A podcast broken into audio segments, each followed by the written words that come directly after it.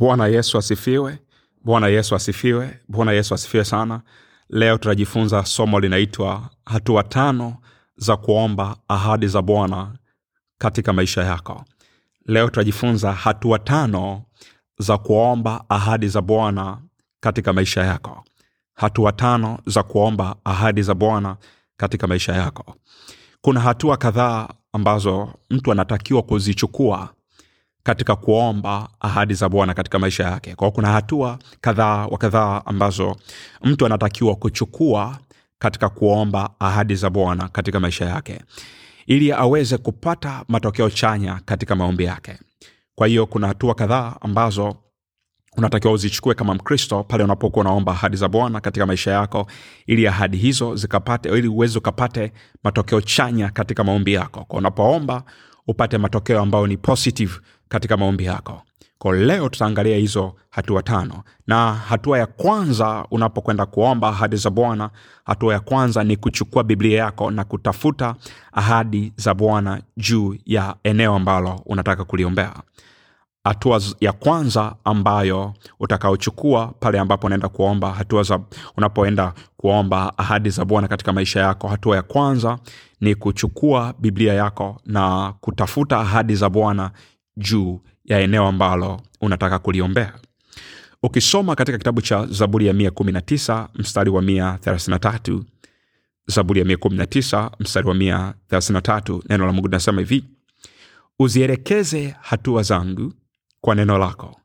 Uovu usije ukanimiliki. Unielekeze uzielekeze hatua zangu kwa neno lako. Uovu usije ukanimiliki. Kwa hiyo kama unaumwa tafuta ahadi za bwana juu ya uponyaji. Kama unapitia changamoto yoyote tafuta ahadi za bwana juu ya eneo hilo. Eneo lolote ambalo unapitia changamoto iwe ni eneo la uchumi chukua biblia yako tafuta ahadi za bwana juu ya eneo hilo. Katafute ahadi za bwana juu ya eneo hilo. Katafute ahadi za bwana juu ya eneo ambalo unataka bwana yesu akutendee omba ahadi hizo zikiri ahadi hizo. Wakati mwingine unaweza ukasikia ndani ya moyo wako mstari unakuja juu ya eneo ambalo unataka kuliombea. Wakati mwingine unaweza ukasikia ndani ya moyo wako mstari unakuja juu ya eneo ambalo unataka kuliombea. Tumia huo katika kuomba. Kwa hiyo unashangaa mstari unasema ndani ya moyo wako au kwenye ufahamu wako. Tumia mstari huo tumia mstari huo katika kuomba. Hatua ya pili ya kufanya katika kuomba ahadi za bwana katika maisha yako hatua ya pili zitafakari ahadi za bwana. Hatua ya pili zitafakari ahadi za bwana. Zile ahadi ambazo zile ahadi ambazo umeandika juu ya jambo ambalo unataka kuliombea zile ahadi ambazo umeandika juu ya jambo ambalo unataka kuliombea zitafakari tena na tena na tena. Kwa zile ahadi ambazo umeandika kwenye hatua ya kwanza kwa sababu hatua ya kwanza ulikuwa unaandika ahadi ambazo mungu ameahidi katika maisha yako juu ya eneo ambalo unaenda kuliombea. Kwa hiyo hatua ya pili utazitafakari zile ahadi ambazo umeziandika katika hatua ya kwanza. Kwa utazitafakari zile ahadi utazitafakari zile ahadi na kuzi, tena na tena na tena na tena hizo ahadi zitafakari ziingie ndani ya moyo wako kabisa.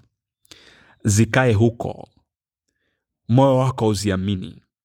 Kwao zile ahadi ziingie ndani ya moyo wako kabisa. Zikae huko na moyo wako uziamini.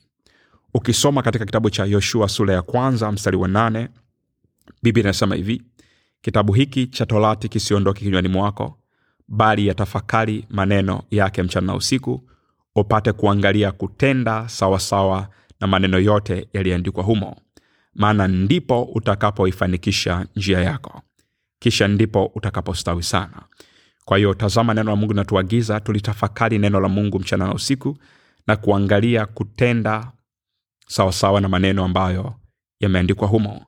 Maana ndipo utakapoifanikisha njia yako na kisha ndipo utakapostawi sana. Kwa hiyo kwa kuzitafakari ahadi za bwana ukizitafakari hizo ahadi za bwana hizo ahadi za bwana zitakuwa halisi kwako. Kwa hatua ya kwanza tumeona unachukua biblia yako unatafuta ahadi ambazo bwana ameahidi juu ya maisha yako na unaziandika chini kwenye notebook yako kwenye daftari lako. Na hatua ya pili unaanza kuzifanyia kazi hizo ahadi kwa kuzitafakari ahadi hizo mpaka ziingie kabisa ndani ya moyo wako zikae kabisa ndani ya moyo wako na uziamini kabisa kwa moyo wako na hatua ya tatu ya kuomba ahadi za bwana katika maisha yako hatua ya tatu ya kuomba ahadi za bwana katika maisha yako amini kuwa ahadi hizo ni zako. Kwa hiyo jambo la tatu la kufanya ukishamaliza kuzitafakari amini kuwa ahadi hizo ni zako. Ukisoma kumbukumbu la torati 29 mstari wa 29 biblia inasema hivi mambo ya siri ni ya bwana mungu wetu lakini mambo yaliyofunuliwa ni yetu sisi na watoto wetu milele. Tazama hicho kitu. Yale mambo ya siri ambayo hayajafunuliwa ni ya mungu. Lakini yale mambo ambayo yamefunuliwa ni yetu sisi na watoto wetu milele. Tazama hicho kitu. Kwa yale mambo ambayo ni ya, ya siri ambayo hatujafunuliwa ni ya mungu. Lakini yale mambo yaliyofunuliwa ni yetu sisi na watoto wetu milele kwa mfano unaomba uponyaji. Utasema hivi utatumia isaya 53 mstari wa tano. Na kwa kupigwa kwake sisi tumepona. Na kwa kupigwa kwake sisi tumepona. Kwa hiyo wewe unahitaji una, una, una uponyaji unaumwa tamka neno hilo. Isaya 53 mstari wa tano. Na kwa kupigwa kwake mimi nimepona. Kwa kupigwa kwake mimi nimepona. Kwa kupigwa kwake mimi nimepona. Kwa utakuwa unakili namna hiyo unarudia tena na tena na tena tena unapokuwa unakili neno hilo na unakuwa unasema kwamba ninaamini kwa moyo wangu wote kuwa kwa kupigwa kwake mimi nimepona. Unapokuwa unakili ahadi hiyo unakili tena unasema na ninaamini kwa moyo wangu wote kuwa kwa kupigwa kwake mimi nimepona. Kwa unapokuwa unakili mstari huo unakili kwamba kwa kupigwa kwake mimi nimepona isaya 55 mstari wa tatu namna hiyo kwa unasema na ninaamini kwa, kwa moyo wangu wote kwa kuwa kwa kupigwa kwake mimi nimepona. Unakuwa unasema ninaamini kwa moyo wangu wote hiyo isaya 53 mstari wa tano kuwa kwa kupigwa kwake mimi nimepona. Hatua ya nne ya kuchukua unapokuwa unaombea ahadi za bwana juu ya maisha yako. Hatua ya nne zikiri hizo ahadi za bwana kila siku kwa imani. Zikiri hizo ahadi za bwana kila siku kwa imani. Kwa hiyo zikiri hizo ahadi za bwana kila siku kwa imani. Kwa tumeona hatua ya kwanza tulisema unachukua biblia yako unatafuta zile ahadi za bwana kwenye maandiko and then unaziweka chini kwenye notebook yako. Na hatua ya pili unazitafakari zile ahadi za bwana. Unazitafakari maanake unaziwaza taratibu. Na hatua ya tatu unaziamini hizo ahadi kuwa ni zako. Na hatua ya nne zikiri hizo ahadi za bwana kila siku kwa imani kwa zile ahadi ambazo umeandika kwenye daftari lako umeandika kwenye notbuku yako zikiri kila siku hizo ahadi. Zikiri kila siku hizo ahadi za bwana kila siku kwa imani. Sio kukiri tu hapana bali zikiri kila siku kwa imani. Kwa kile kile unachokikiri ndicho kitakachokuwa. Kiri ahadi za bwana juu ya maisha yako nazo zitakuwa zako. Ukisoma katika wakorinto wa pili sura ya 4 mstari wa 13 neno la mungu linasema lakini kwa kuwa tuna roho ile ile ya imani kama ilivyoandikwa naliamini kwa sababu ya hiyo nalinena. Sisi nasi tuamini na kwamba na kwa sababu hiyo twanena. Kwa hiyo liamini hilo neno la bwana na kwa sababu hiyo ukiliamini linene hilo neno la bwana. Liamini na kulinena. Kwa uliamini hilo neno na kulinena.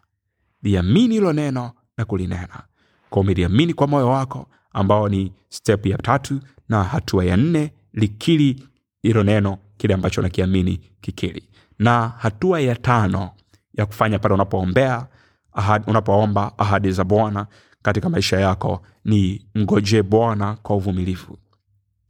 Hatua ya tano ya kufanya pale unapokuwa unaomba hatua unapoomba ahadi za bwana ziwe halisi kwenye maisha yako mgojee bwana kwa uvumilivu kwa nini tunatakiwa kumgojea bwana? Kwa sababu kuna wakati mwingine inaweza kuchukua muda kidogo ahadi hiyo iwe halisi kwako. Kwa hiyo uvumilivu ni wa muhimu pia katika hili. Narudia tena. Hatua ya tano ni mgojee bwana kwa uvumilivu. Kumgojea bwana maanake msubiri bwana kwa uvumilivu. Kumgojea bwana sio kumsubiri tu bali kumgojea kwa uvumilivu. Kwa nini kwa sababu kuna wakati mwingine hiyo ahadi inaweza kuchukua muda kidogo ahadi hiyo iwe harisi kwako. Kwa hiyo uvumilivu ni wa muhimu pia katika hili. Umeomba mume au umeomba mke? Yaweza kuwa ni ahadi ambayo mungu ametuahidi kufanya hayo yote lakini unaweza kuona jambo hilo labda limechelewa. Mngojee bwana kwa uvumilivu. Kwa maana kuna ahadi nyingine huwa zinachukua muda kidogo ili ziwe halisi unakumbuka ibrahim na mke wake? Mungu alimwahidi ibrahim mtoto wa kiume ambaye anaitwa isaka. Mungu alimwahidi ibrahimu akiwa na miaka 75 na ibrahimu alivumilia kwa miaka 25 kuja kuipata ile ahadi akiwa na miaka 1 kwa kuna ahadi ambazo sometime zinachukua muda kidogo ili ziwe halisi.